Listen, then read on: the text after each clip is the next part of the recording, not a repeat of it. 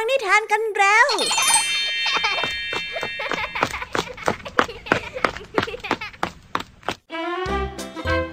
สวัสดีค่ะน้องๆ ยินดีต้อนรับเข้าสู่ชั่วโมงนิทานกับรายการคิสอา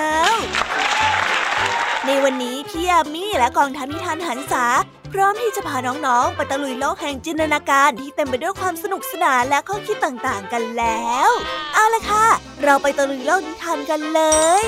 ในวันนี้พี่ยามีมาพร้อมกับนิทานที่แสนสนุกถึง 3 เรื่องด้วยกัน เริ่มต้นกันที่นิทานเรื่องแรก เป็นเรื่องราวเกี่ยวกับวายพริบของอาจี ชายผู้ฉลาดแกมโกงที่ได้วางแผนขอที่ดินจากพระราชา ซึ่งตอนที่เขาขอก็บอกไปด้วยคำพูดแบบหนึ่งแต่พอถึงขอจริงก็เช็คการกระทำอีกแบบ พระราชาจะเอาผิดก็ไม่ได้ เพราะเผลอไปสัญญาไว้ซะแล้ว โห ฟังดูหงแสบน่าดูเลยนะคะ อาจี ไว้ไปรับฟังพร้อมกันในนิทานที่มีชื่อเรื่องว่า อาจีตัวแสบในนิทานเรื่องแรกของพี่ยามีนะคะ ส่วนนิทานในเรื่องที่สองนี้มีชื่อเรื่องว่า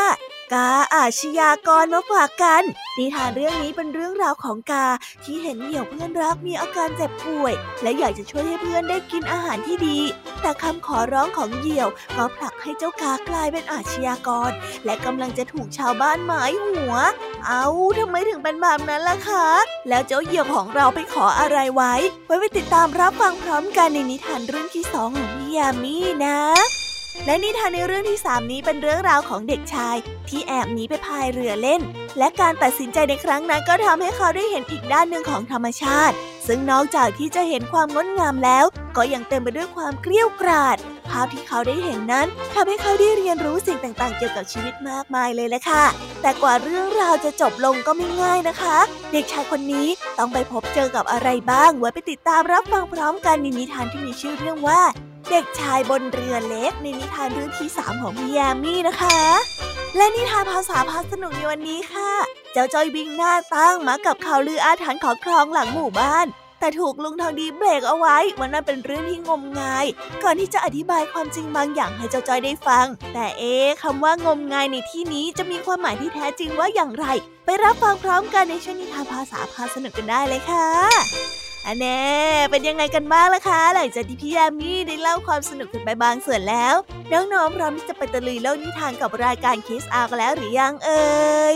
เอาละค่ะถ้าพร้อมกันแล้วเราไปรับฟังนิทานเรื่องแรกกันเลย กับนิทานที่มีชื่อเรื่องว่า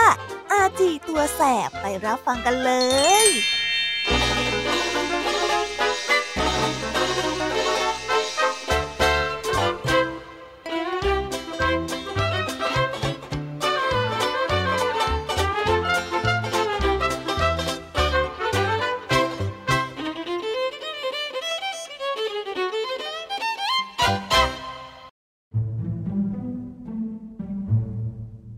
าจี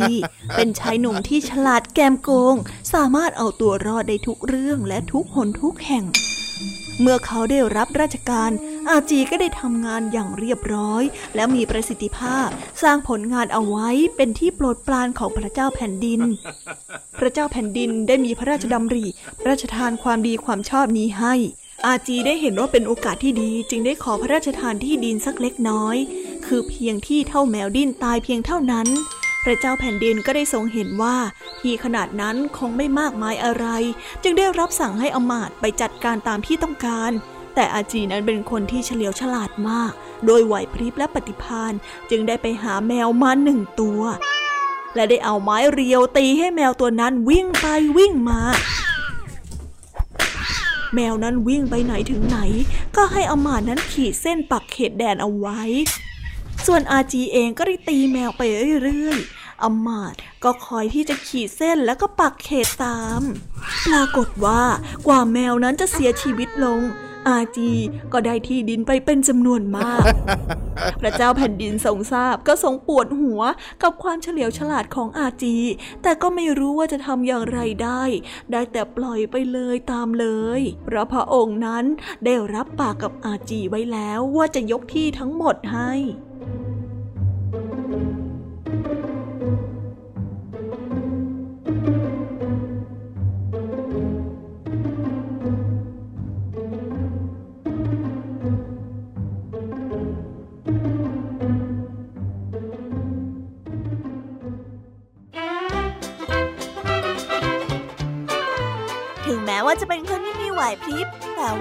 การที่ใช้ไหวพริบไปในทางที่ช่อโกงแบบนี้ดูไม่ดีเอาซะเลยนะคะ ดูสิคะ ทั้งโกหก ทั้งผิดเงื่อนไข ทั้งทรมานสัตว์อีก นี่ถ้าหากว่าเรื่องนี้เกิดขึ้นในชีวิตจริง จะโดนตำรวจดำเนินคดีกี่กระทงก็ไม่รู้ ถ้าหากว่าเรามีไหวพริบ แต่ดันไปใช้ในทางที่ผิด ความผิดนั้นก็จะยิ่งใหญ่กว่าการที่ทำโดยที่ไม่คิดไว้ก่อน ดังนั้นนะคะ ถ้าได้รับพรวิเศษให้เป็นคนที่มีไหวพริบแล้ว ก็ควรใช้ในทางที่ถูกต้อง ไม่สร้างความเดือดร้อนให้ใครดีกว่านะคะเอาละค่ะ เราไปต่อกันในนิทานเรื่องที่สองกันเลยดีกว่า นิทานเรื่องนี้นะคะ เป็นเรื่องราวของเจ้ากาที่กำลังจะซวย เพราะการที่ทำตามคำขอของเหยี่ยวเพื่อนรัก โดยที่ไม่ได้วิเคราะห์ให้ดีๆ ว่าผลที่จะตามมานั้นจะเป็นอย่างไร ไปติดตามรับฟังในนิทานเรื่องนี้พร้อมๆ กันเลยดีกว่าค่ะ ในนิทานที่มีชื่อเรื่องว่า กาอาชญากร ไปรับฟังกันเลย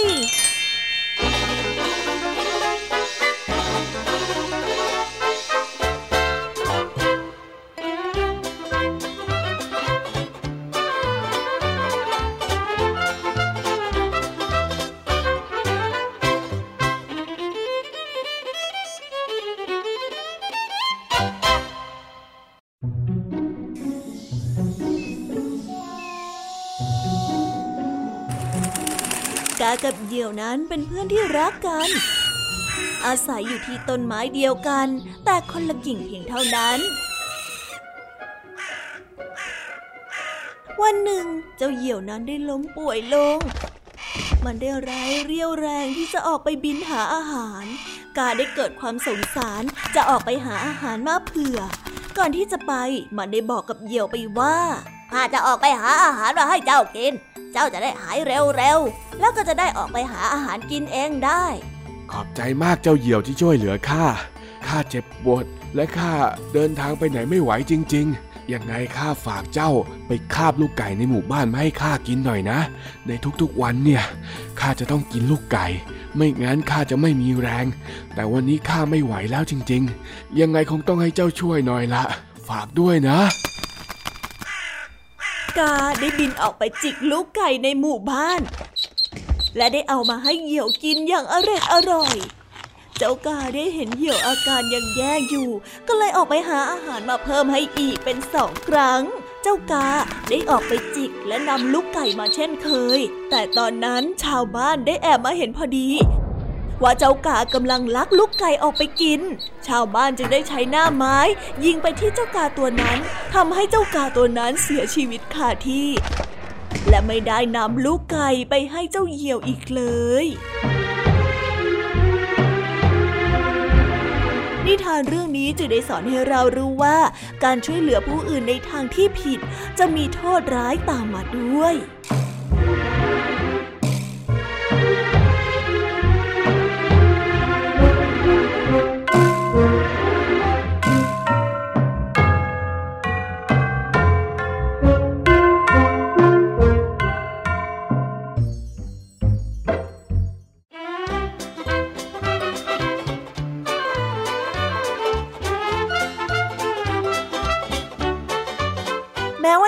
จะมีเจตนาที่ดี อยากช่วยเหลือเอื้ออำนวยความสะดวกให้กับเพื่อน แต่การที่ไปล่าลูกไก่ของชาวบ้านมาตามคำขอของเหยี่ยวนั้น ก็ทำให้เจ้ากาถูกมองว่าเป็นอาชญากร และสมควรที่จะถูกลงโทษ และนำมาซึ่งเรื่องที่น่าเศร้าในที่สุดค่ะ ในบางครั้ง ถึงแม้ว่าจะเป็นคำขอที่ปฏิเสธยาก แต่ถ้านั่นคือการกระทำที่ส่งผลให้เราเดือดร้อน เราก็ควรที่จะปฏิเสธในทันที เพื่อไม่ให้เราต้องถลำตัวและซวยแบบเจ้ากานั่นเองล่ะค่ะ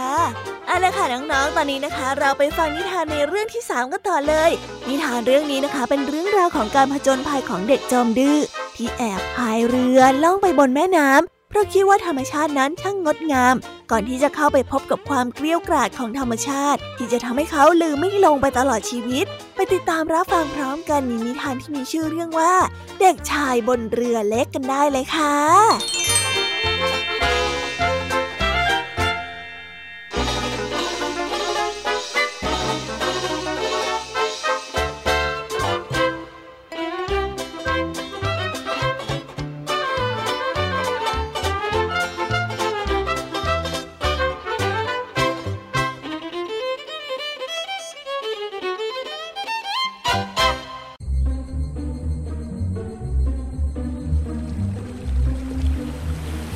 ละครั้งหนึ่งนานมาแล้วมีแม่น้ำผู้กลาดเกลี้ยว ไหลไปอย่างรวดเร็ว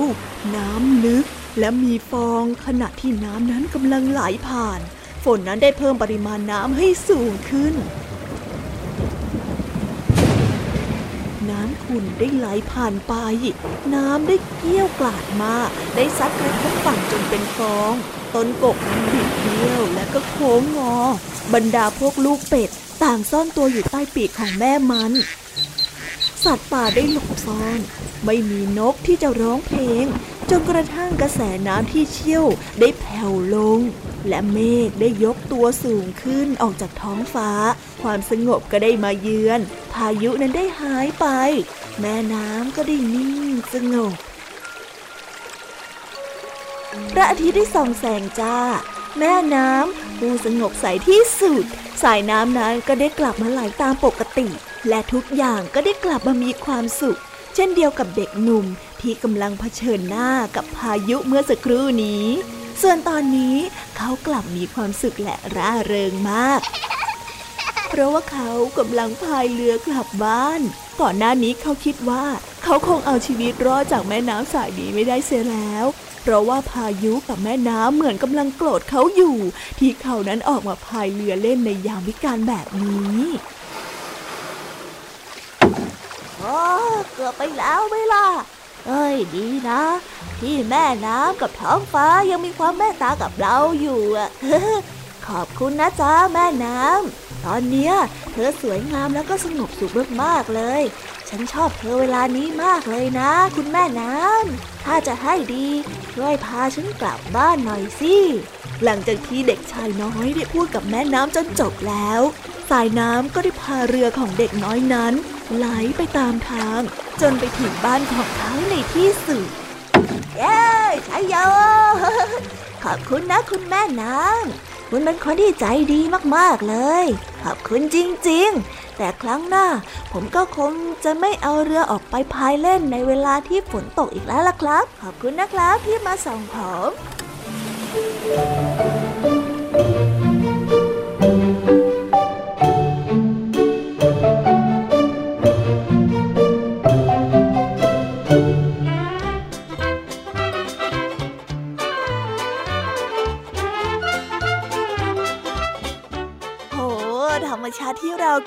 มักจะงดงามปลอดภัย ยังมีอีกด้านที่เราไม่ค่อยเห็น นั่นคือความเกลี้ยวกราดอันตรายและคาดเดาไม่ได้นั่นเองค่ะ ดีนะคะที่เด็กน้อยคนนั้นรอดปลอดภัยมาจากเหตุการณ์อันตรายสุดขั้วได้ ทีนี้ก็คงรู้แล้วสินะคะ ว่าการแอบหนีไปเที่ยวคนเดียวท่ามกลางธรรมชาตินั้น ช่างเต็มไปด้วยความอันตราย ถ้าหากว่าเกิดอะไรขึ้นมาก็คงไม่มีใครช่วยได้ทัน หวังว่าคงจะไม่มีครั้งหน้าอีกนะคะ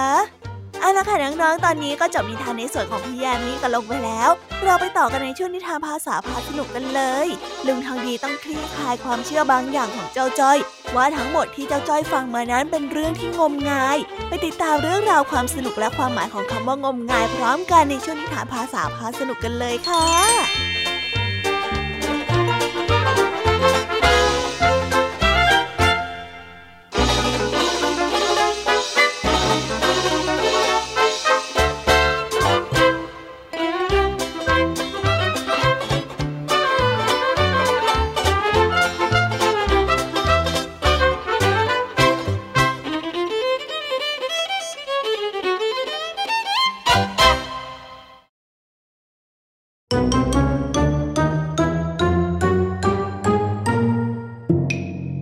ภาษาพาสนุก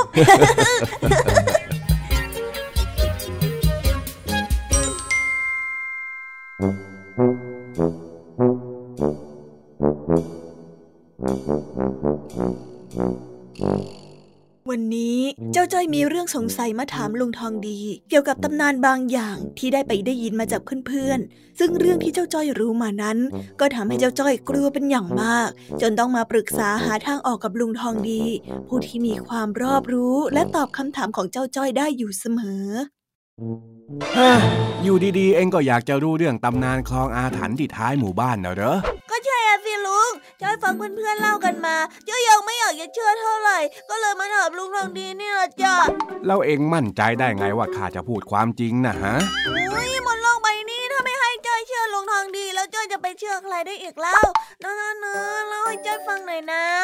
แต่ว่าเรื่องนี้มันก็เป็นแค่เรื่องที่เขาเล่าต่อๆกันมานะจริงแท้แค่ไหนข้ายังไม่รู้เลยลุงนี่ลีลา จริง เดี๋ยวจ้อยเล่าให้ฟังก่อนก็ได้ว่าจ้อยได้ยินเรื่องราวนี้มายังไง อะ ไหนเองลองเล่าให้ข้าฟังสิ ก็เพื่อนๆ ของจ้อยบอกกันว่า เมื่อไม่กี่วันก่อนเจ้าแจ็ครุ่นพี่ของจ้อยที่ไปเล่นตรงคลองท้ายหมู่บ้าน เกิดเป็นตะคิวจนเกิดจะจมน้ำขึ้นมานะจ๊ะแล้วเจ้าแจ็คก็มาเล่าให้คนในโรงเรียนฟังว่าตอนก่อนที่จะจมน้ำมีความรู้สึกเหมือนมีคนมาดึงขา และนอกจากนั้นก็ยังได้ยินเสียงอีกว่า ใครชื่อจอจานระวังตัวให้ดี อย่างเงี้ยจ้ะอ๋อชื่อจอจานระวังตัวไว้ให้ดีอย่างนั้นเหรอ ใช่อะสิลุงแล้วจ้อยเนี่ยจอจานเข้าอย่างจังเลยจ้อยได้ยินมาจ้อยก็เลยกลัว อืม เรื่องงมงายที่เองเล่ามาเนี่ย มันก็มีส่วนที่เหมือนแล้วก็ส่วนที่ต่างจากที่ข้าเคยได้ยินมาเยอะเลยเหมือนกันนะฮะงงม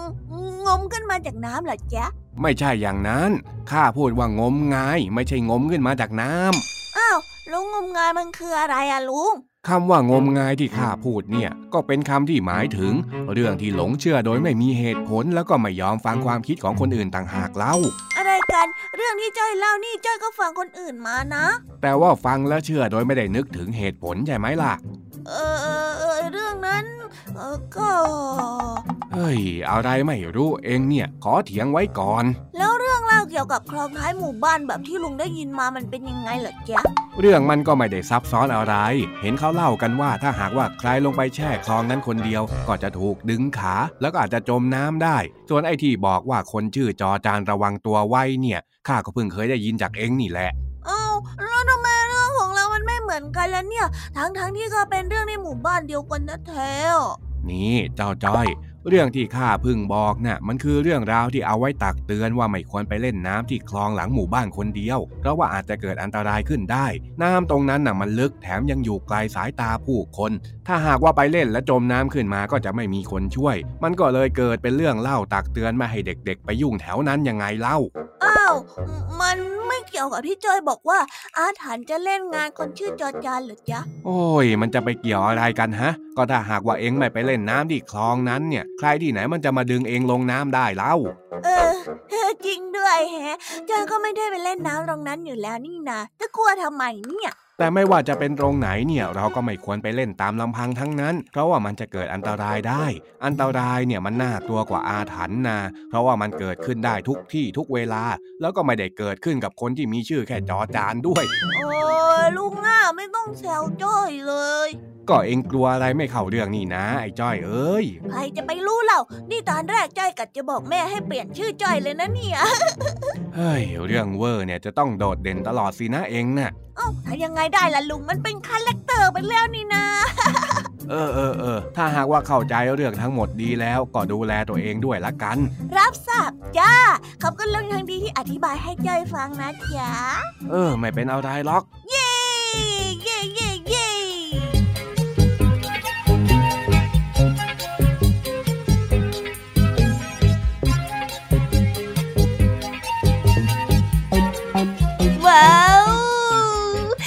บไปแล้วนะคะ สนุกสนานกันไม่น้อยเลยทีเดียวสำหรับวันนี้เรื่องราวความสนุกก็ต้องจบลงไปแล้วละค่ะ พวกเราและรายการคิสอาวก็ต้องขอบอกมือบายบายกันไปก่อน ใครที่มารับฟังไม่ทันสามารถไปรับฟังย้อนหลังได้ที่ไทย PBS Podcast นะคะ วันนี้จากกันไปด้วยเพลงเพราะๆในช่วงสุดท้ายของรายการ แล้วไว้เจอกันใหม่ในตอนถัดไปสำหรับวันนี้ สวัสดีค่ะบายบายเป็นเด็กดีของคุณพ่อคุณแม่นะคะ เ